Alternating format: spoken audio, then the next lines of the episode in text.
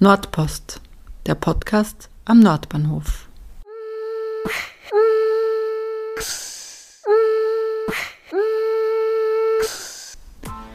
Willkommen zur mittlerweile elften Ausgabe von Nordpost, dem Podcast am Wiener Nordbahnhof. Heute erwartet euch ein Blick hinter die Kulissen des Integrationshauses Wien, das ja im Kretzel gleich doppelt verortet ist, einerseits mit der Zentrale in der Engertstraße und andererseits mit der Beratungsstelle in der Schweidelgasse direkt gegenüber vom Campus. Ich bin heute zu Gast bei Nikolaus Heinelt und bei Anita Kauja. Ich würde euch bitten, euch am Anfang mal einfach ein bisschen kurz vorzustellen, welche Rolle ihr im Integrationshaus habt. Ja, schönen guten Morgen, Nikolaus Heinelt. Äh, ich bin seit mittlerweile ein bisschen mehr als 24 Jahren im Integrationshaus, habe hier als Zivildiener begonnen und bin dann gleich unmittelbar eigentlich in die Öffentlichkeitsarbeit gewechselt und mache seitdem Öffentlichkeitsarbeit und Veranstaltungsmanagement für das Integrationshaus. Ja, auch von meiner Seite einen schönen guten Morgen. Mein Name ist Anita Kaluza oder eben Kauja ausgesprochen. Ich bin erst seit kurzem mit an Bord, seit Jänner diesen Jahres und habe die Fachbereichsleitung äh, für, den für den Fachbereich psychosoziale Beratung übernommen und leite eben das äh, Sozialberatungsteam in der Beratungsstelle hier in der Schweitelgasse, einer Außenstelle des Integrationshauses. Äh, jetzt habt ihr heuer das 25-Jahr-Jubiläum gefeiert, zumindest so, wie man es in Corona-Zeiten feiern kann.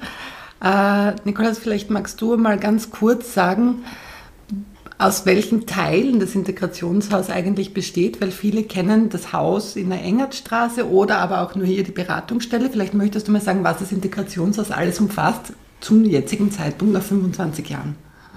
Ja, wie du schon gesagt hast, das, das bekannte Haus quasi ist in der Engertstraße 163. Dort sind wir 1995 eingezogen. Am Anfang einmal vor allem mit dem Wohnprojekt. Das heißt, wir haben dort 40 Wohnungen, wo Flüchtlinge untergebracht sind. Ähm, seitdem sind wir dort gewachsen. Mittlerweile sind wir im ganzen Haus verbreitet. Wir haben dort eine Wohngemeinschaft oder Wohngemeinschaft für unbegleitete minderjährige Flüchtlinge. Wir haben dort Kursmaßnahmen, einerseits Deutschkursmaßnahmen, Basisbildung bis hin zur Arbeitsmarktintegration. Wir haben einen mehrsprachigen Kindergarten in der Engertstraße. Also dort ist viel los. Ähm, Anfang 2000 kam dann unsere erste Außenstelle, die Beratungsstelle. Die war anfangs noch im 20. Bezirk in der Klosterneuburger Straße und seit 2013, wo dieses Haus hier gebaut wurde, sind wir hier herumgesiedelt in die Schweidelgasse. Und eine zweite quasi Außenstelle äh, ist unsere Ausbildungsberatung, das Projekt Move On. Äh, das ist am Handelskey vorne bei der Donaumarina. Mhm. Das sind eigentlich unsere drei Orte und dazu gibt es noch einzeln verteilt durch wie, über Wien durch das Projekt First Flat Wohngemeinschaften, wo wir junge Menschen im Alter zwischen 18 und 25 quasi ambulant betreuen. Mhm. Wie viele Menschen wohnen jetzt in der Engertstraße? Ähm, auf die Zahl genau kann ich es natürlich im Moment nicht sagen. Grundsätzlich haben wir Platz für maximal 110 Personen im Wohnheimbetrieb in den 40 Wohnungen und in den Wohngemeinschaften sind insgesamt 20 äh, Kinder und Jugendliche untergebracht. Das heißt, wir haben maximal 130 Personen, die wohnen in der Engertstraße und in First Flat in den WGs sind so um die 50 Jugendliche untergebracht. Anita, wie viele Menschen betreut ihr? Das sind ja wahrscheinlich wesentlich mehr. Also wir beraten die Personen, die im freiwilligen Kontext zu uns kommen und die Beratungsleistungen in Anspruch nehmen. Und dieses Jahr waren es äh, um knapp 900 Personen, die schon unsere Beratung in Anspruch genommen haben. Wie viele sind das in einem Nicht-Corona-Jahr oder ist es so, dass die ja trotzdem Beratung brauchen? Die brauchen trotzdem Beratung. Es hat sich die Beratungsart, die Methoden haben sich geändert in den letzten Monaten bedingt durch die Pandemie. Also wir sind viel mehr umgestiegen auf äh, DIS, sogenannte Distance-Beratungen. Das heißt, wir bieten viel mehr telefonische Beratungen an oder Online-Beratungen, Videokonferenzen und viel mehr per E-Mail. Und ähm, also wir müssen sagen, äh, die Zahl ist etwas zurückgegangen, weil doch die äh, Menschen auch teilweise verängstigt waren und den Weg dann vielleicht hierher äh, aus bestimmten Gründen nicht gemacht haben, wobei wir dann eben versucht haben, sie telefonisch zu kontaktieren. Äh, aber die Zahl ist an und für sich relativ gleich äh, geblieben. Ja. Und wie viele Leute arbeiten hier in der Beratungsstelle? Äh, wir sind äh, insgesamt mit den Zivildienern und sonst eben Praktikantinnen ein circa zehnköpfiges Team. Das variiert genau. Mhm. Aber es gehört eben auch die Kolleginnen von First Flat gehören dazu. In der Wohnberatung haben, in Wohnbetreuung haben wir auch eine Kollegin, die speziell im Rahmen der Grundversorgung die Klientinnen berät und betreut. Genau. Mhm. Und gibt bei euch im Haus drüben? Gute Frage. Ich, also gesamt im Integrationshaus arbeiten knapp 150 äh, Personen. Also begonnen haben wir damals mit 12, jetzt sind wir mittlerweile 150. Ich schätze, in der Engertstraße werden wir so um die 100 Personen sein, die dort arbeiten, in den verschiedensten Bereichen. Weil du sagst verschiedenste Bereiche, welche Rollen kann man haben, wenn man im Integrationshaus arbeitet? Ja, das eine ist natürlich mal die Wohnbetreuung. Da sind natürlich mehrheitlich äh, äh, Sozialarbeiterinnen, Sozialarbeiter bzw. Psychologinnen Psychologinnen äh, tätig. In den Wohngemeinschaften für die unbegleiteten minderjährigen Flüchtlinge haben wir Sozialpädagoginnen und eine Psychologin. Im ganzen Bildungsbereich sind es natürlich Bildungswissenschaftlerinnen. Wir haben aber natürlich die normalen Büros auch wie die Geschäftsführung oder Controlling oder Buchhaltung oder in meinem Fall Öffentlichkeitsarbeit in der Beratungsstelle auch Juristen, Juristinnen. Also eigentlich, wir schauen überall, dass wir das Fach, qualifizierte Fachpersonal haben, das wir brauchen. Wie viele davon arbeiten freiwillig bei euch? Ja, hoffentlich. Alle hoffentlich. Nein. Nein, das sind alles äh, angestellte Mitarbeiterinnen, Voll- und Teilzeit. Wir haben natürlich zusätzlich auch noch freiwillige Mitarbeiterinnen. Äh, das ist immer auch natürlich von Jahr zu Jahr, auch jetzt in Corona, unterschiedlich, wie viele aktiv sind, aber es sind schon immer auch über 100 Personen, die freiwillig mithelfen. Aber diese 150 Mitarbeiterinnen sind wirklich Angestellte des Integrationshauses. Wir reden dann später noch darüber, äh, wie ihr euch finanziert und was ihr auch für, für Spendenaktionen habt. Aber nachdem du sagst, du bist seit 24 Jahren mit dabei, interessiert mich natürlich vor allem, es hat sich ja nicht nur äh, das Integrationshaus entwickelt, sondern auch das Viertel ganz vor allem. Das heißt, wenn du zurückblickst auf 1995, als da hier der Nordbahnhof noch brach lag und alles komplett anders war, vielleicht magst du ein bisschen erzählen, wie das damals war, wie der Standort gefunden worden ist. Vielleicht auch noch einmal für diejenigen, die es nicht wissen, wie und von wem das Integrationshaus gegründet worden ist, äh, mit welchem Ziel und vielleicht einfach ein bisschen erzählst, wie ihr das die Entwicklung des Viertels auch erlebt habt, aus eurer Sicht? Ich, ich versuche am Anfang zu beginnen und der war an sich 1993 mit äh, einerseits dem Lichtermeer und andererseits damals mit dem Volksbegehren von der FPÖ Österreich zuerst. Und an sich Anfang der 90er war der Bürgerkrieg im ehemaligen Jugoslawien und der Willi Resetaritz, auch bekannt als Osman Kurti, hat damals schon in einer anderen Flüchtlingsorganisation gearbeitet, wo es vor allem um politische Flüchtlinge aus dem Iran ging und hat im Zuge dieser Flüchtlingsbewegung aus, aus äh, dem ehemaligen Jugoslawien Flüchtlingslager besucht und einfach gesehen, wie die Leute dort untergebracht waren. In riesengroßen Räumen, keine Privatsphäre. Ähm, es gab wenig medizinische und psychologische Betreuung. Und hat gesehen, es waren sehr viele traumatisierte Personen, äh, Familien, Alleinerzieherinnen. Und da war einfach sein Gedanke, in Österreich muss es anders möglich sein, mit Flüchtlingen umzugehen, als in große Lager zu pferchen. Und da ist so die Idee des Integrationshauses entstanden. Und es war damals am Tag vor dem Lichtermeer, das er auch mit initiiert hat, aus dem auch der Verein SOS Mitmensch entstanden ist. Ähm, war er beim damaligen Vizebürgermeister der Stadt Wien, das war der Hans Mayer, und hat ihm das Projekt Integrationshaus vorgeschlagen. Und der sprach die legendären Worte des Mochma. Sprich, die Stadt Wien unterstützt uns dabei. Ähm, in dem Fall am Anfang auch schon einmal äh, mit der Haussuche. Das heißt, wir haben geschaut, wo könnten wir so ein Haus machen. Äh, und im Endeffekt haben wir dann mit der Stadt Wien das Haus in der Engertstraße gefunden. Das war vorher ein Bürogebäude, wurde dann adaptiert für uns zu einem äh, Flüchtlingswohnheim. Und eben im Juni 1995 sind dann die ersten Flüchtlinge hier eingezogen. Ja, und damals, also ich kann mich erinnern, ich bin ja dann, habe 96 begonnen, da gab es wirklich noch der, die tatsächliche Remise, also wo jetzt der Hofer ist für die Leute, die hier wohnen, gegenüber vom Integrationshaus, war damals tatsächlich noch Busremise.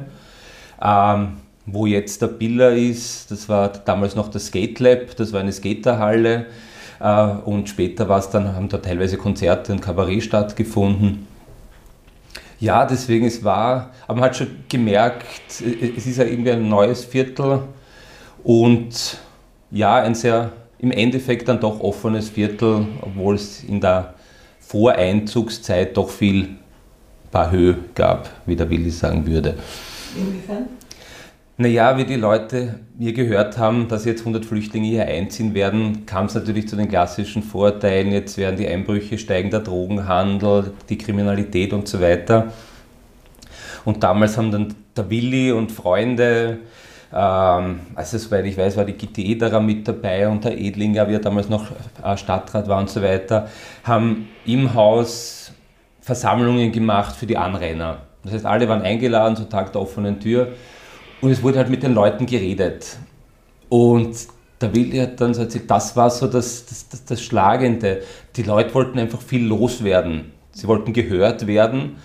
Und da wurde ihnen einfach mal zugehört. Es wurde viel gestritten, es wurde viel diskutiert. Aber trotzdem hat man nachher das Gefühl gehabt, es hat sich ein bisschen beruhigt, weil die Leute gemerkt haben, okay, sie werden wahrgenommen. Ich gleichzeitig hat damals, haben wir gehört, die FPÖ ihre Krakeler geschickt, die sie dann äh, quasi um Stimmung zu machen gegen das Haus. Also das war so die Anfangsstimmung. Und deswegen haben wir das im Juni 95 auch gar nicht an die große Glocke gehängt, sondern es gab erst zwei Monate später dann quasi die offizielle Eröffnung mit Pressekonferenz und so weiter. Und das war so das große Aha-Erlebnis in der Umgebung, weil den Leuten einfach nicht aufgefallen ist, dass hier seit äh, zwei Monaten die Flüchtlinge wohnen. Und um es vielleicht ein bisschen bildlich zu machen, am Anfang, ich habe gesagt, war noch nicht das ganze Haus unseres, sondern war noch die Firma Heinzel drinnen. Die hat eigentlich zu den umsatzstärksten Unternehmen Österreichs äh, gehört, was im äh, Zigarettenpapiergeschäft drinnen. Und es gab aber nur einen Eingang ins, ins, Haus, den bekannten jetzt. Das heißt, vor dem Haus sind die Mercedes, BMW gestanden und die gesackelten Manager ein- und ausgegangen und gleichzeitig die Flüchtlinge. Also das war so das Anfangsbild des Integrationshauses. Das ist ein schönes Bild eigentlich. Das heißt, ihr habt erst zwei Monate nachdem die ersten Flüchtlinge eingezogen sind, äh, die Öffentlichkeit, die breitere Öffentlichkeit informiert und dann haben sich alle so gewundert ein bisschen, oder? Ja, ja gewundert, es ist ihnen nicht wirklich aufgefallen. Und seitdem gibt es eigentlich ein recht gutes Verhältnis zur Wohnumgebung. Also wir hatten jetzt nicht irgendwelche Beschmierereien des Hauses oder ähnliches, sondern ganz im Gegenteil, es kommen auch immer wieder Leute vorbei und bringen uns Spenden vorbei. Also eigentlich sind wir gut integriert in die Wohnumgebung und das zieht sich halt bis heute, dass wir, dass wir schauen, dass wir präsent sind, im, im Kretzel zumindest. Das heißt, es war auch logisch, dass ihr die Beratungsstelle hier macht, in der Schweidelgasse, in, im, im neuen Teil des, des Nordbahnhofviertels? Na, dieses Projekt hier als damals, eben wie, das, wie hier die ganzen Genossenschaften begonnen haben zu bauen, ist die Migra an uns herangetreten und gesagt, sie würden das gerne mit einem sozialen Projekt gemeinsam machen und sind halt ans Integrationshaus herangetreten. Und im Endeffekt war das jetzt ein, ein, ein gemeinsames Wohnprojekt, dass einerseits hier 100 Genossenschaftswohnungen entstanden sind und 30 von diesen Wohnungen durfte quasi das Integrationshaus vergeben. Das heißt an Leute, die schon Asyl bekommen haben oder subsidiären Schutz haben, das heißt, die vielleicht schon ein Einkommen haben, die sich eine Genossenschaftswohnung quasi leisten können. Also es sind, das sind hier super geförderte Wohnungen in dem Bereich. Ähm, während die anderen Wohnungen würden normal über den Wohnungsmarkt vergeben. Und diese 30 Wohnungen werden jetzt auch nicht weiter von uns betreut in dem Sinne, sondern das sind einfach, wir haben sie vermittelt quasi die Wohnungen und jetzt leben hier quasi leben wir hier alle gemeinsam. Mhm. Ähm, und dann hat sich natürlich auch ergeben, dass wir die Räume, weil es in der Nähe zum Integrationshaus ist, dass es sich anbietet, dass wir unsere Beratungsstelle hier machen, weil es ist auch was Psychologisches, je näher man zusammen ist, die Mitarbeiterinnen und Mitarbeiter, dass man das Zusammengehörigkeitsgefühl und natürlich hat sich das gut ergeben und auch hier im Haus ist eben die eine Welt WG, das ist auch eine Einrichtung der MA11, wo wir Kinder und Jugendliche quasi betreuen. Das ist auch hier in der Schweidelgasse. Anita, weil wir jetzt bei der Schweidelgasse gerade sind, möchtest du mal so einen typischen Arbeitstag oder einen Ablauf hier beschreiben? Ich weiß, es war jetzt äh, seit acht Monaten Corona und alles ein bisschen anders, aber was, was bietet ihr hier eigentlich an? Also mir ist ganz wichtig äh, in diesem Zusammenhang zu erwähnen, dass wir im Handlungsfeld der Migration, äh, Arbeit mit geflüchteten Menschen äh, tätig sind und was es eigentlich bedeutet, mit Menschen zu arbeiten, wo es um die Grundbedürfnisse geht. Wir sind eine sogenannte Grundversorgungseinrichtung, das heißt wir bieten Beratung für Menschen an, die in Grundversorgung in Österreich sind. Wir werden finanziert aus Mitteln des Fonds Soziales Wien und ähm, unsere Arbeit äh, richtet sich äh, an Personen, die eben aus Ländern äh, nach Österreich flüchten haben müssen, hier angekommen sind und sich hier orientieren. In unserer Beratungsstelle haben wir, äh, vom, also unsere Beratungsstelle ist Montag bis Freitag geöffnet, an und für sich zu normalen Öffnungszeiten und unser eben äh, zehnköpfiges Team bietet, welches ähm, multiprofessionell ist, bietet eben Beratungen, Unterstützung in mehreren Sprachen an. Das heißt, wir versuchen den ähm, hilfesuchenden äh, Personen einen möglichst niederschwelligen Zugang anzubieten. Das heißt, ohne, also mit so wenig Aufwand wie möglich in Kontakt treten zu können. Das heißt, wir haben offen und die Personen können mal kommen und schauen, ob sie hier richtig angedockt werden können, ob sie hier richtig sind, ob sie zur Zielgruppe gehören. Das wird äh, beim Empfang von unseren äh, tollen Zivildienern äh, geleistet, mal, dass die abklären, ob die Person zur Zielgruppe gehört. Und je nachdem wird dann weiter interveniert. Ja, dann wird es über die fachliche Anleitung, über den ähm, fachlich besetzten Journaldienst abgeklärt. Entweder, wenn es ganz, ganz dringend ist, kann sofort die Beratung stattfinden oder wenn es eine Krisenintervention sein sollte, kann, kann, ja auch der Fall sein, weil zum Beispiel drohend oder akute Obdachlosigkeit das Thema ist oder Suizidalität abgeklärt werden muss oder zum Beispiel Gewalt in der Familie. So etwas, so ein Thema kann nicht dann ein, zwei Wochen zuwarten bis zum nächsten Termin. Ja. Da schauen wir natürlich, dass wir so schnell wie möglich handeln können und intervenieren können. Ansonsten wird geschaut, je nach äh, Thema, je nach Beratungssprache, wann kann die Person ihren Termin bekommen und äh, kommt zu ihrer dann zuständigen äh, Beraterin, zum zuständigen Berater, der den Fallverlauf äh, übernimmt. Ja? Wir haben auch äh, verschiedene ähm, Spezialisierungen, das heißt Themen, auf die wir noch extra äh, genauer hinschauen und uns äh, den Klienten noch mehr zuwenden können. Das sind das Thema Ausbildung, Arbeit, das ist auch eines der größten Themen bei uns. Das heißt auch, okay, wie ist es denn dann äh, für mich in Österreich? Darf ich überhaupt arbeiten? Welche Ausbildung darf ich äh, machen? Wie ist es denn dann überhaupt mit Deutsch zuerst, äh, mit, der, mit dem Erlernen der Sprache? Wo geht denn das? Zu welchen Kosten? Ja, also da unterstützen wir ganz stark. Das wäre so das eine Spezialisierungsgebiet. Wir haben ja Personen in Beratung, die sind entweder im Asylverfahren, also Großteil ist im Asylverfahren, Manche sind dann schon äh, anerkannte Flüchtlinge, das heißt, sie haben den Status des anerkannten Flüchtlings und können dann noch vier Monate nach dem positiven Bescheid äh, bei uns auch noch unterstützt und beraten werden. Viele Klientinnen sind bei uns, äh, die wir schon wirklich seit Jahren beraten, äh, sogenannte Subsidiärschutzberechtigte, das nennt man auch das sogenannte kleine Asyl. Das heißt, man hat ihnen keinen Flüchtlingsstatus zuerkannt, aber sie dürfen in Österreich aufhältig sein, hier auch arbeiten, weil ihnen eine Rückkehr ins Heimatland zum aktuellen Zeitpunkt nicht ähm, möglich ist, ja, zugemutet wird. Was aber schon für diese Menschen bedeutet, dass sie eigentlich immer in einer gewissen Unsicherheit leben. Ja. Also sie müssen diesen Status immer wieder verlängern, nachweisen, dass sie unter Anführungszeichen integrationsbereit sind. Und das also da, die brauchen auch ganz viel Unterstützungsleistung. Äh, ja. Das sind auch viele bei uns äh, eben, die das brauchen. Also der ganze Themenkomplex im Aufenthalt, wie ist denn das mit meinem Aufenthalt, mit, mein, äh, mit meinem Status hier. Dann haben wir die Spezialisierung psychischer Gesundheit. Also das ist auch so eine Querschnittsmaterie. All, die meisten Personen sind belastet, sei es durch ihre Erfahrungen, die sie in ihrem Herkunftsland äh, gemacht haben, in den Krieg, im Krieg, auf der Flucht hierher und dann natürlich hier äh, in Österreich, wo sie trotz Absicherung äh, in prekären Lebensverhältnissen ähm, sind. Ja. Äh, das heißt, da braucht es ganz viel auch äh, Zuwendung im Sinne von psychosozialer Stabilisierung, psychologischer Beratung. Wir haben auch ausgebildete klinische und Gesundheitspsychologinnen, die eben in dem Rahmen auch die Klienten und Klientinnen unterstützen können. Ein wichtiges Thema äh, weiteres ist uns auch die Unterstützung von Frauen. Also wir bieten auch frauenspezifische Beratung an, wobei natürlich alle darauf sensibilisiert sind, äh, können, äh, auf frauenspezifische gendersensible Themen und da aber insbesondere äh, Gewalt im sozialen Raum und Gewalt in der Familie, dass wir da so rasch wie möglich ähm, Handlungen setzen können und die, dem, die betroffenen Personen unterstützen können, natürlich auch die Kinder. Genau, ein großer Themenbereich ist natürlich auch das Thema Wohnen. Äh, da kann man ähm, ganz viel unterstützen und auch äh, ist ganz viel Bedarf da.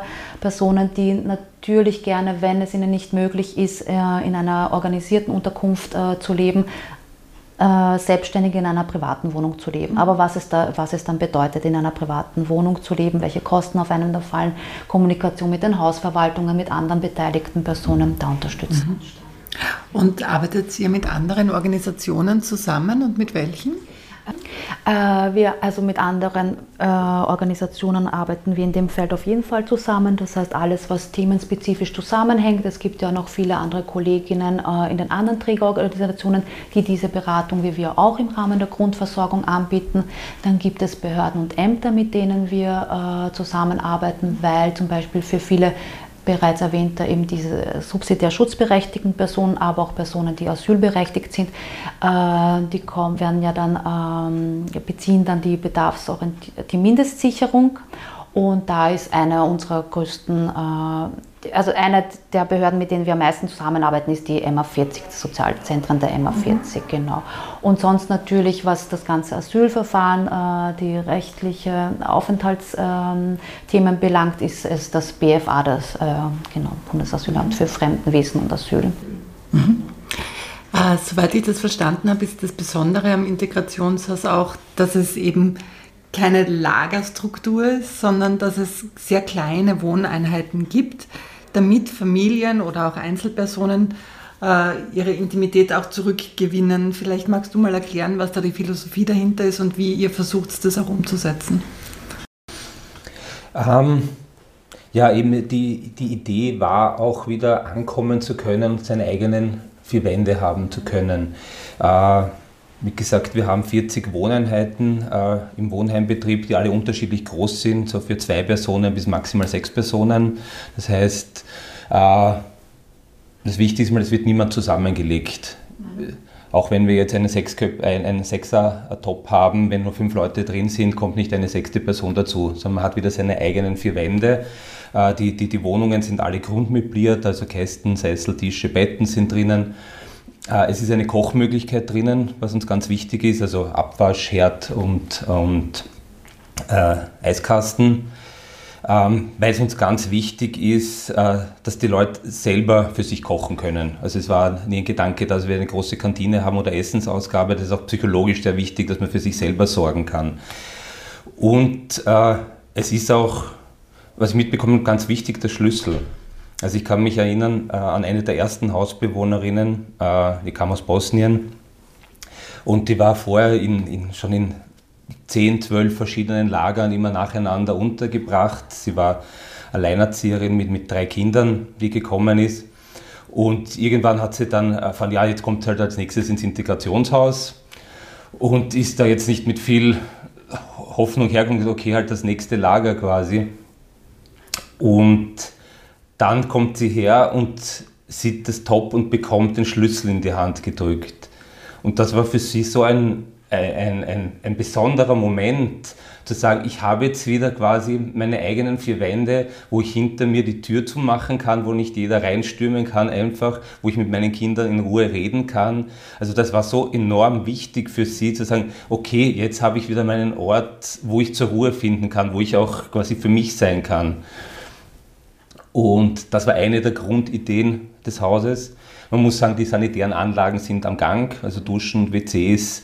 Äh, das heißt halt, es gibt im Haus äh, Putzdienste, quasi, wo sich die Hausbewohner selber quasi äh, die sanitären Anlagen alle sauber halten. Ähm, Und grundsätzlich war die Idee, dass man möglichst es den Menschen einfach macht, sich zu integrieren oder ihnen die Möglichkeit zu geben. Und die Idee war, das alles unter einem Dach zu machen. Deswegen, sie sind ja nicht nur untergebracht im Integrationshaus, es gibt dort die psychosoziale und die psychologische Betreuung.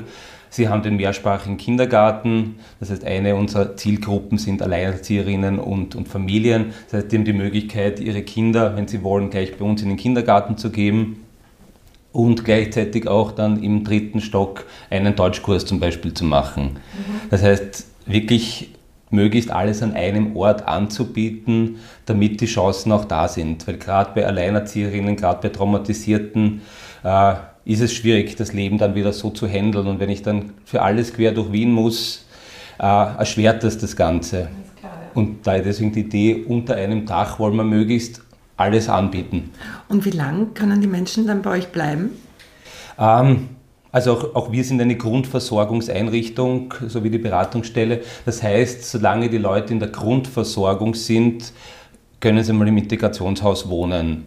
Das heißt, während des gesamten Asylverfahrens das heißt, wenn Sie Asyl bekommen sollten, innerhalb der ersten vier Monate nach Asylgewährung, aber auch wenn Sie diesen subsidiären Schutz haben, das heißt, wenn Sie noch auf ungewisse Zeit, auf ein temporäres Zeitspektrum hier sind, aber auch grundsätzlich Menschen, die äh, kein Asyl bekommen, keinen subsidiären Schutz abgeschoben werden können, bis zu dem Zeitpunkt quasi, wo sie offiziell das Land verlassen müssten. Also alle diese Menschen sind in der Grundversorgung. Was aber auch nicht heißt, gleichzeitig, wenn sie aus der Grundversorgung rausfallen, dass sie deswegen unmittelbar auf die Straße gesetzt werden.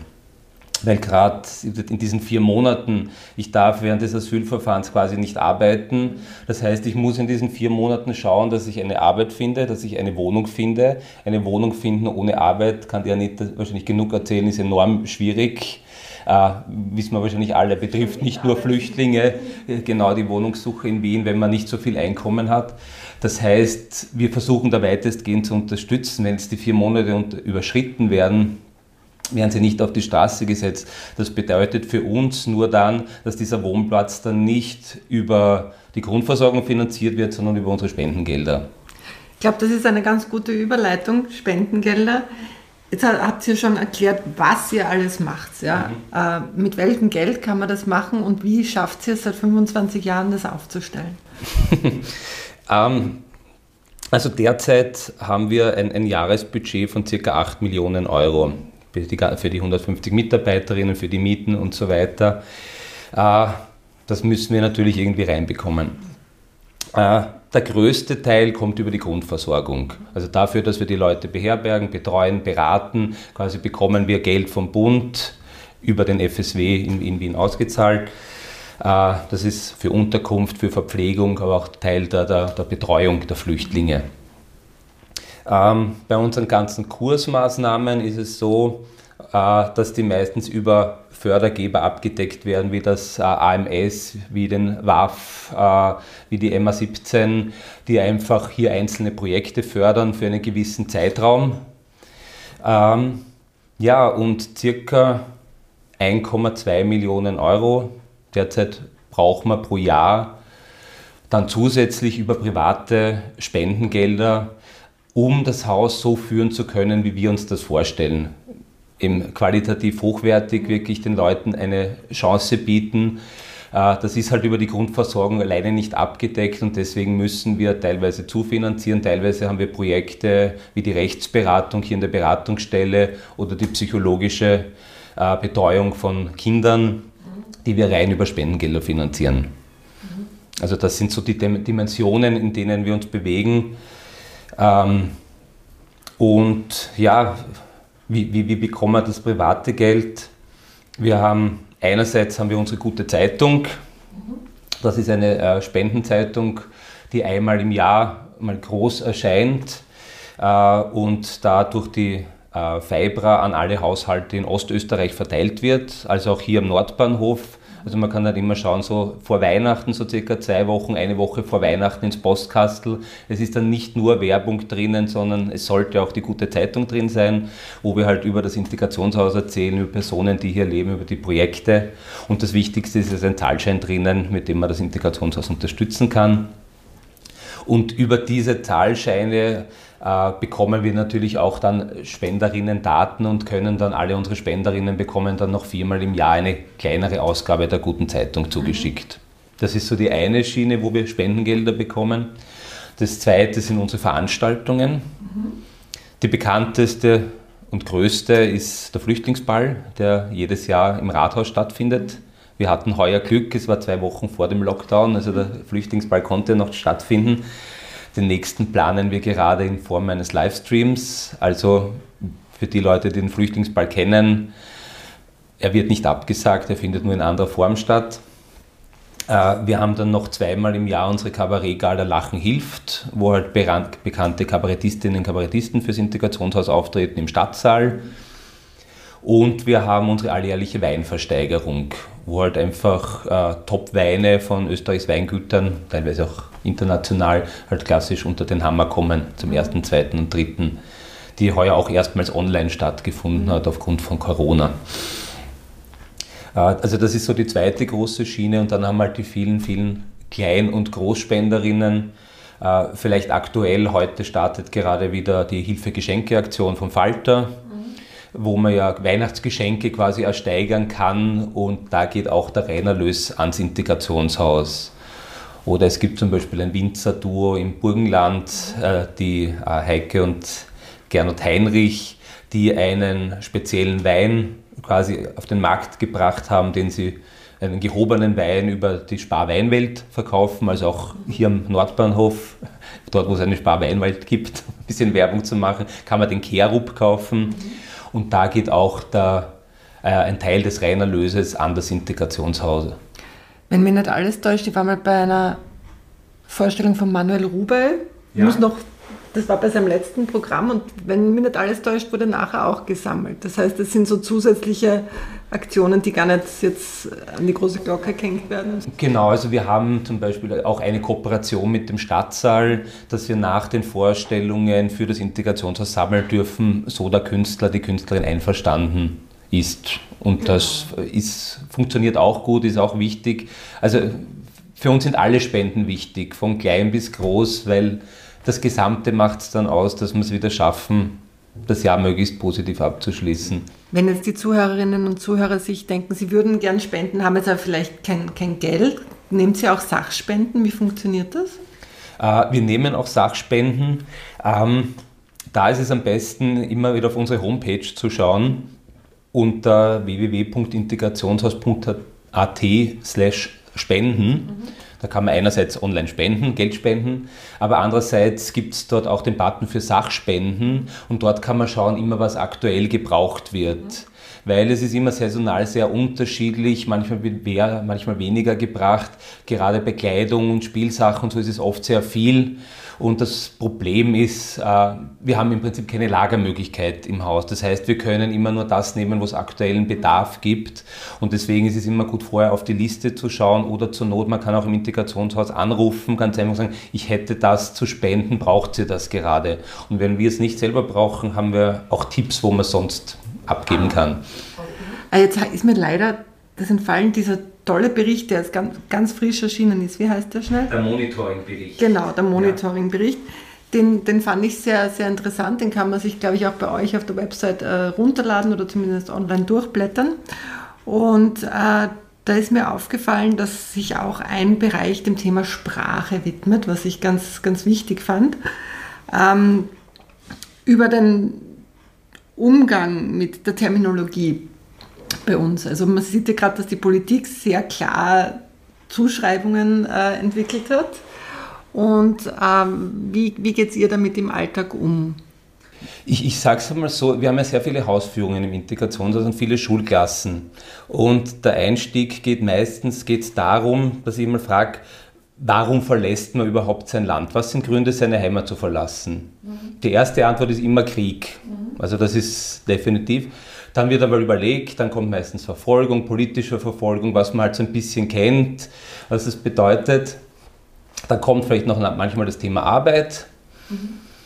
Und dann wird es ruhig. Und dann, wenn man so ein bisschen nachfragt, ist, stell dir zum Beispiel vor, du bist im Urlaub, lernst jemanden kennen im Ausland, eine Beziehung. Ah ja, das wäre, vielleicht ist das auch ein Grund, äh, wohin zu gehen. Äh, oder woanders zu studieren. Also man denkt immer zuerst einmal an das Böse, wieso man weggeht irgendwie und immer nur an Krieg. Ähm, und der Hintergrund der Frage ist, und das ist das, was du meinst, es wird so oft vermischt, die, die verschiedenen Worte, die Bezeichnungen, dass wir, wir unterscheiden zwischen Asyl und Migration. Und für die Schulklassen sage ich es wirklich so runtergebrochen, bei Asyl geht es darum, wenn jemand unfreiwillig seine Heimat verlässt, weil er verfolgt wird, weil er bedroht wird, weil er nicht sicher ist und deswegen geht er in ein anderes Land und fragt um Schutz an, um Asyl an. Dafür muss er aber mal in das Land kommen. Wenn jemand freiwillig sein Land verlässt, sprich um woanders zu arbeiten, um woanders eine Ausbildung zu machen oder im Rahmen Familie, Familiengründung, Familienzusammenführung, dann rede ich von Migration. Das heißt, da muss ich schon vorher, bevor ich mein Land verlasse, bevor ich nach Österreich kommen möchte, anfragen, darf ich herkommen und bekomme dann entweder Ja oder Nein. Das heißt, das ist so der grobe Unterschied zwischen Asyl und Migration. Und das wird halt sehr gerne vermischt da sind es eben dann die Asylanten, die Wirtschaftsflüchtlinge und, und so weiter. Aber dieses Wissen, dass Schutzanfragen kann jeder. Österreich hat die Menschenrechtskonvention unterschrieben, die Genfer Flüchtlingskonvention. Das heißt, es hat jeder das Recht, nach Österreich zu kommen und um Schutz zu fragen. Das heißt ja noch nicht, dass er dann gewährt bekommt. Dafür gibt es ja dann das, quasi das Asylverfahren und so weiter, um festzustellen, gibt es berechtigte Asylgründe. Die Anita wird mich jederzeit unterbrechen, wenn ich, ich was ganz bald. Ja. Ähm, und deswegen, also es müsste im Prinzip auch ein gewisses Vertrauen da sein in die Asylbehörden, ins Asylwesen, dass dann auch wirklich entschieden wird, diese Person braucht Schutz und darf deswegen da bleiben und diese Person braucht vielleicht zumindest nicht den Schutz nach der Genfer Flüchtlingskonvention. Da kann man dann auch noch viel darüber reden, wer braucht sonst noch Schutz. Jetzt das Thema Umwelt, Klima spielt eine große Rolle. Es gibt Klimaflüchtlinge. Das ist, Klima ist aber noch nicht über die Genfer Flüchtlingskonvention abgedeckt. Das heißt, es wird wahrscheinlich auch neue Definitionen brauchen davon, wovor flüchtet man, was sind Flüchtlinge. Weil sagen viele, auch der Krieg in Syrien ist im Prinzip hat seine Grundlage im Klimawandel, durch große Dürren, dadurch Landwirtschaft zerstört, dadurch äh, Konflikte und dann der Bürgerkrieg. Also da spielt so viel zusammen und ja, so, so, ich hoffe, deine Frage damit ein bisschen beantwortet ja, zu haben. Sogar, du hast mehrere Fragen gleichzeitig beantwortet, weil ich wollte nach den Fluchtgründen auch fragen. Aber das heißt jetzt konkret, wenn man flüchtet, weil ähm, man in seinem Land sonst ganz brutal gesagt verhungert, keine Arbeit bekommt, das ist kein Fluchtgrund und dann würde man nicht Asyl bekommen? Ähm, das ist, ich sage mal, das Problem äh, bei der Problem unter Anführungszeichen bei, bei der äh, Flüchtlingskonvention ist, ich muss quasi meine individuelle Bedrohung nachweisen. Mhm. Also es, es, reicht nicht einfach zu sagen, zum Beispiel, ich bin ein koptischer Christ in Ägypten mhm. äh, und deswegen droht mir potenziell Verfolgung, sondern ich muss wirklich nachweisen können, dass ich persönlich bedroht bin, dass ich nicht sicher bin. Nur wie tue ich das? Ich kann halt nur meine Geschichte erzählen und quasi im Endeffekt kann mir die Behörde, die Asylbehörde zum Schluss dann wie bei jedem Verfahren glauben oder nicht glauben.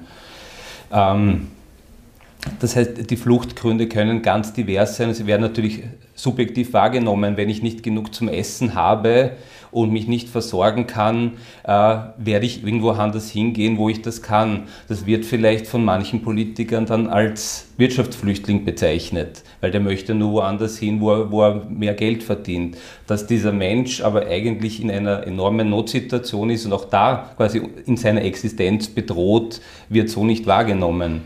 Deswegen ist es, es ist leicht quasi immer zu sagen, ja, die kommen ja alle nur her, weil es ihnen hier besser geht jetzt nochmal zurück zu der Schulklasse, wenn ich dort frage, es kommen wirklich wenig Antworten, wenn vor allem wenn man persönlich fragt, wann, wann würdest du Österreich verlassen, aus welchen Gründen? wird sehr, sehr lange nachgedacht. Also dieses Gefühl, man geht einfach woanders hin, weil man vielleicht um 200 Euro mehr verdient. Ich glaube, das ist eine Geschichte, die erzählt wird, die aber so nicht stimmt. Frage, also aus, aus persönlicher Erfahrung, also ich habe deutsches Fremd- und Zweitsprache auch studiert und habe dann im Zuge von Praktika auch mit Kindern, mit geflüchteten Kindern zu tun gehabt, die dann auch teilweise abgeschoben wurden. Und jetzt war ich das erste Mal damit konfrontiert und habe war total machtlos, weil ich versucht habe, da irgendwie zu helfen, wo man nicht mehr helfen konnte. Ja. Wie geht man mit dieser persönlichen Belastung um? Weil du, ihr arbeitet ja mit, Mensch, mit Menschen einfach, die ihr vielleicht auch länger kennt und, und begleitet und dann werden die aber teilweise schon abgeschoben. Wie, wie geht man damit um? Ähm, können wir vielleicht dann beide äh, antworten. Ich habe äh, selber nicht unmittelbar oder sehr wenig mit Klientinnen zu tun in der Öffentlichkeitsarbeit. Ich, ich höre viele Geschichten, weil wenn ich die gute Zeitung mache, treffe ich die Leute, mache mit, Inter mit den Interviews und höre dann auch die ganzen Geschichten. Also da entwickeln sich auf der Ebene Verhältnisse und Beziehungen äh, die man dann auch mitverfolgt und wo man gerade, wenn man nicht Betreuer sind, vielleicht noch betroffener ist, man, da muss man doch irgendwas machen können mhm. und so weiter. Und also ich glaube schon sagen zu können, oder die Erfahrung ist, wir haben bis jetzt, glaube ich, im Wohnheimbetrieb, im Integrationshaus eine einzige Person gehabt, äh, die wirklich abgeschoben wurde. Weil ich schon glaube, durch die Betreuung im Haus, dass wir eben auch sowohl im Haus unsere Betreuerinnen als auch die Beraterinnen in der Beratungsstelle auch eine wirklich gute Rechtsberatung machen, ähm, ähm, ist schon die Folge, dass auch quasi äh, die Chance höher ist, äh, dass man Asyl bekommt. Nicht, weil wir was Falsches machen, sondern weil es einfach, wenn jemand herkommt und nicht weiß, wie das Asylverfahren funktioniert, dann kann ich mich schlecht darauf einstellen, wenn ich die Sprache nicht spreche, wenn ich nicht weiß, was wann zu tun ist. Also das sind auch oft schon einfach formelle Gründe, worum es scheitern kann oder zumindest sehr lange dauert. Und wenn man die Leute da unterstützen kann, äh, ist es natürlich, sie nützen halt ihre Rechtsmittel aus, wie das jeder andere tun würde, auch wenn er sich benachteiligt fühlen würde oder irgendwas Rechtliches haben möchte. Und dahingehend, aber wir merken schon in den letzten Jahren, oder was ich zurückbekomme von den Betreuerinnen, dass das Thema äh, Abschiebungen schon viel stärker ist, vor allem durch das Thema auch Afghanistan. Mhm.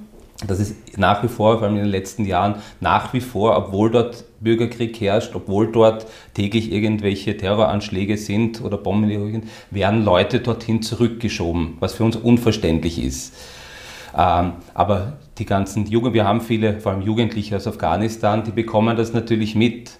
Und da die leben in einem ständigen Angst, dann quasi trifft es mich jetzt auch. Sie haben Freunde vielleicht, die zurückgeschoben werden oder man hört Geschichten, gibt es dann auch viele Gerüchte. Und dahingehend spielt schon eine Rolle in der täglichen Betreuung, auch wenn vielleicht niemand unmittelbar abgeschoben wird, aber die Furcht vor der Abschiebung ist sicher, oder habe ich das Gefühl, in den letzten Jahren äh, gestiegen. Und vielleicht zum, nach der Frage zum Umgang äh, der Professionistinnen mit diesen doch schweren Schicksalsschlägen äh, ist schon, ähm, also in, in, der Arbeit mit geflüchteten Menschen ist die Frustrationstoleranz auf jeden Fall, sollte diese höher angesetzt sein als in anderen Feldern der sozialen Arbeit. Ja. Wir haben es wirklich mit einer Randgruppe zu tun, die sehr marginalisiert ist, die eben von Abschiebung äh, bedroht ist und da ist es für uns im psychosozialen Feld tätigen Personen ganz wichtig, selber handlungsfähig zu bleiben und ressourcenorientiert zu bleiben. Das heißt, das, was wir den Menschen, so schwer auch ihre Lebenssituation ist und unsicher und womöglich damit endet, dass sie wieder dieses Land, wo sie Sicherheit gesucht haben, verlassen müssen, ja? Mhm. dass man trotzdem, soweit es möglich ist, auch wenn es schwierig ist, aber ressourcenorientiert äh, arbeitet und aufzeigt, was hast, was hast du alles schon mitgebracht, was hast du schon durchgemacht, wie kannst du das hier anwenden, was kann ich dir zur Verfügung stellen und äh, für uns in dem Bereich ist es dann ganz wichtig, dass wir uns austauschen, sei es im Rahmen einer Intervision, das heißt unter Kollegen, Kolleginnen uns austauschen, aber ganz nat auch natürlich durch professionelle Supervision. Das heißt, wir holen uns eine dritte Person, eine neutrale Person rein, die äh, nicht zum Team dazugehört und lassen uns supervidieren. Ja. Und dann ist natürlich die Aufgabe, auf die eigene Psychohygiene und die eigenen Grenzen zu achten. Also gerade wenn man mit Menschen arbeitet, deren eigenen Grenzen stark immer wieder überschritten worden sind, ja, nicht mehr mhm. beachtet worden sind, sondern missachtet worden sind, ist das, auch, das wird dann auch auf uns Beraterinnen äh, übertragen. Das ist dann immer wieder ganz äh, wichtig zu schauen, hey, wo bleibt meine Kraft, wie bleibe ich in meiner Kraft, was kann ich dem Menschen, der die Hilfe benötigt, äh, weitergeben. Ja. Fortbildungen zu dem Thema sind ganz wichtig, mhm. ja, im Austausch zu bleiben und immer wieder zu schauen, dass man selber in der eigenen Kraft bleibt. So kann man es auch den Menschen, die die Hilfe brauchen, weitergeben. Es gäbe natürlich noch sehr viele Themen, aber gibt es etwas, was wir jetzt nicht besprochen haben, weil es ist fast schon eine Stunde, das heißt, wir müssen zum Ende kommen, äh, was ihr noch gerne über eure Arbeit sagen wollt oder einen etwas, was ihr den Hörerinnen gern sagen wollt? Mir war es nur wichtig, auch zum Beratungsalltag zu sagen, eben, dass eben unsere tollen Kolleginnen, äh, eine Juristin und ein Jurist eben äh, dank äh, Spenden eben auch zum Team gehören und diese Arbeit noch einmal bereichern und noch einmal ihre juristische Expertise mit einbringen. Wir arbeiten mit Dolmetscher und Dolmetscherinnen zusammen, damit wir eben auch wirklich auf sprachlicher Ebene, aber auch auf interkultureller Ebene all unsere Klientinnen erreichen können und äh, dass trotz vieler, vieler Hürden und Anstrengungen äh, die Arbeit irrsinnig viel Freude macht. Und trotzdem auch von Erfolgserlebnissen geprägt ist. Also die gibt es doch immer wieder. Ja? Man muss dann halt schauen, wie definiert man selbst Erfolg. Aber es gibt Erfolgserlebnisse und sei es ein Dankeschön von einer Klientin für eine Kleinigkeit, vielleicht die man gar nicht so als solche gesehen hat. Mhm. Ja. Also soll ich pathetischer werden? äh, ja, ich meine, jetzt gerade vor allem äh, kurz nach, nach, nach den äh, furchtbaren Terroranschlägen vor, oder dem Terroranschlag vor zwei Wochen, wo wieder eine gewisse Spaltung auch zu merken ist. Vielleicht äh, kann man trotzdem sagen, dass das Zusammenleben auch gerade in Wien, finde ich, funktioniert sehr gut. Man sieht es auch hier am Nordbahnhof, um vielleicht wieder zum Thema Nordbahnhof zurückzukommen. Äh, auch in dem Wohnprojekt, eben, dass man sieht, alle wohnen zusammen, wohnen mehr oder weniger harmonisch zusammen. Konflikte kann es überall geben, das ist, das ist auch klar. Aber ich denke, das Zusammenleben kann funktionieren, wenn es alle wollen. Und dazu gehören aber beide Seiten. Das heißt, einerseits natürlich die Menschen, die herkommen, von denen Dinge gefordert werden auch, von was bedeutet Integration in die Gesellschaft. Aber ich kann mich nur so weit integrieren, inwieweit mich auch eine Gesellschaft integrieren lässt. Das heißt, ich muss ihnen auch die Möglichkeiten dazu geben. Und deswegen ist auch bei uns ein sehr wichtiges Thema Integration ab dem ersten Tag, also nicht erst ab Asyl bekommen, oder wie es jetzt heißt, wenn besonders aussichtsreiche Fälle, dann hat man Möglichkeiten, sondern dass jeder, der hierher kommt, nach einer gewissen Zeit die Möglichkeit hat, die Sprache zu lernen, äh, vielleicht eine Ausbildung zu machen, zu arbeiten, weil was ist das Schlimmste, was passiert? Er bekommt doch kein Asyl, hat aber trotzdem in seinem Leben was weitergebracht, was er dann in die Heimat mitnehmen kann. Also ich verstehe diese ganze Diskussion nicht, wieso man ihnen das vorenthält, wenn so viel gesprochen wird über, wir entleisten Entwicklungshilfe und so weiter, Hilfe vor Ort. Das ist auch eine Art von Hilfe, wenn ich den Menschen zumindest hier die Möglichkeit gebe, eine Ausbildung zu machen, die sie vielleicht dann in der Heimat nutzen können. Jetzt bin ich ein bisschen hin, und her geschweift zwischen verschiedenen Themen, aber es soll doch ein bisschen ein, ein Aufruf sein, vielleicht nicht immer den politischen Floskeln zu folgen oder auch teilweise der medialen Berichterstattung, sondern das ein bisschen zu hinterfragen und vielleicht sich auch selber zu hinterfragen, wie steht man zu dem Thema und wie möchte ich damit umgehen, dass man möglichst alle gut miteinander zusammenleben. Das ist ein sehr, sehr schönes Schlusswort. Ich denke mir, man kann jetzt gerade in, in, in Corona-Zeiten wahrscheinlich eher sich online bei euch informieren. Aber das heißt, wenn wieder Veranstaltungen möglich sind und auch Führungen durchs Haus, kann man sich wahrscheinlich an euch wenden und euch besser kennenlernen und vielleicht auch Unterstützung persönlich anbieten. Ja, also ich lade alle ein, jetzt in Corona-Zeiten www.integrationshaus.at auf unsere Homepage zu kommen. Es sind immer alle News drauf, was aktuell passiert. Man kann natürlich online spenden. Äh, man erfährt alles über die nächsten Veranstaltungen. Man kann auch den Monitoring-Bericht lesen, unter die gute Zeitung nachlesen. Äh, und für die Jüngeren vielleicht, obwohl mittlerweile sind sie ja nicht mehr so jung, die meisten Facebook sind wir natürlich auch vertreten und Instagram uns einfach folgen. und wir freuen uns über jede Unterstützung. Okay, dann herzlichen Dank für das Gespräch. Danke dir fürs Kommen. ja, auch euch danke fürs Zuhören. Schön, dass ihr wieder mit dabei wart. Ihr könnt dem Integrationshaus natürlich über die diversen Social-Media-Kanäle folgen, genauso wie auch dem Podcast Nordpost. Und ich freue mich sehr über eure Kommentare, Anregungen, Feedback, aber auch vielleicht Ideen für künftige Folgen. Sagt mir einfach, was euch interessiert und dann schaue ich, dass ich eine Folge dazu machen kann. Bis dahin, alles Liebe. Ciao.